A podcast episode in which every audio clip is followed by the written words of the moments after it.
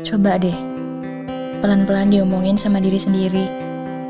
Gak apa-apa, lagian mereka juga pernah lemah. Mereka juga pernah ngerasa jadi orang paling gak beruntung di dunia ini.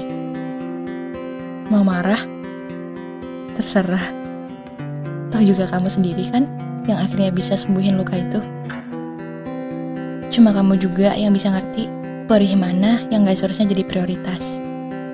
Hmm, saran aku sih, sembuhin dulu aja luka-luka yang sekarang ini bikin kamu gak nyaman, bikin kamu merasa gak jadi diri kamu sendiri.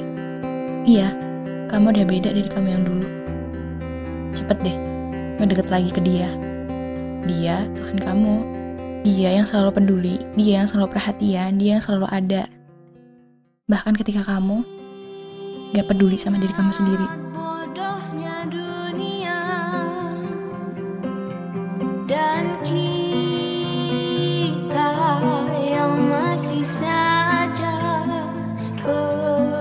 satu saat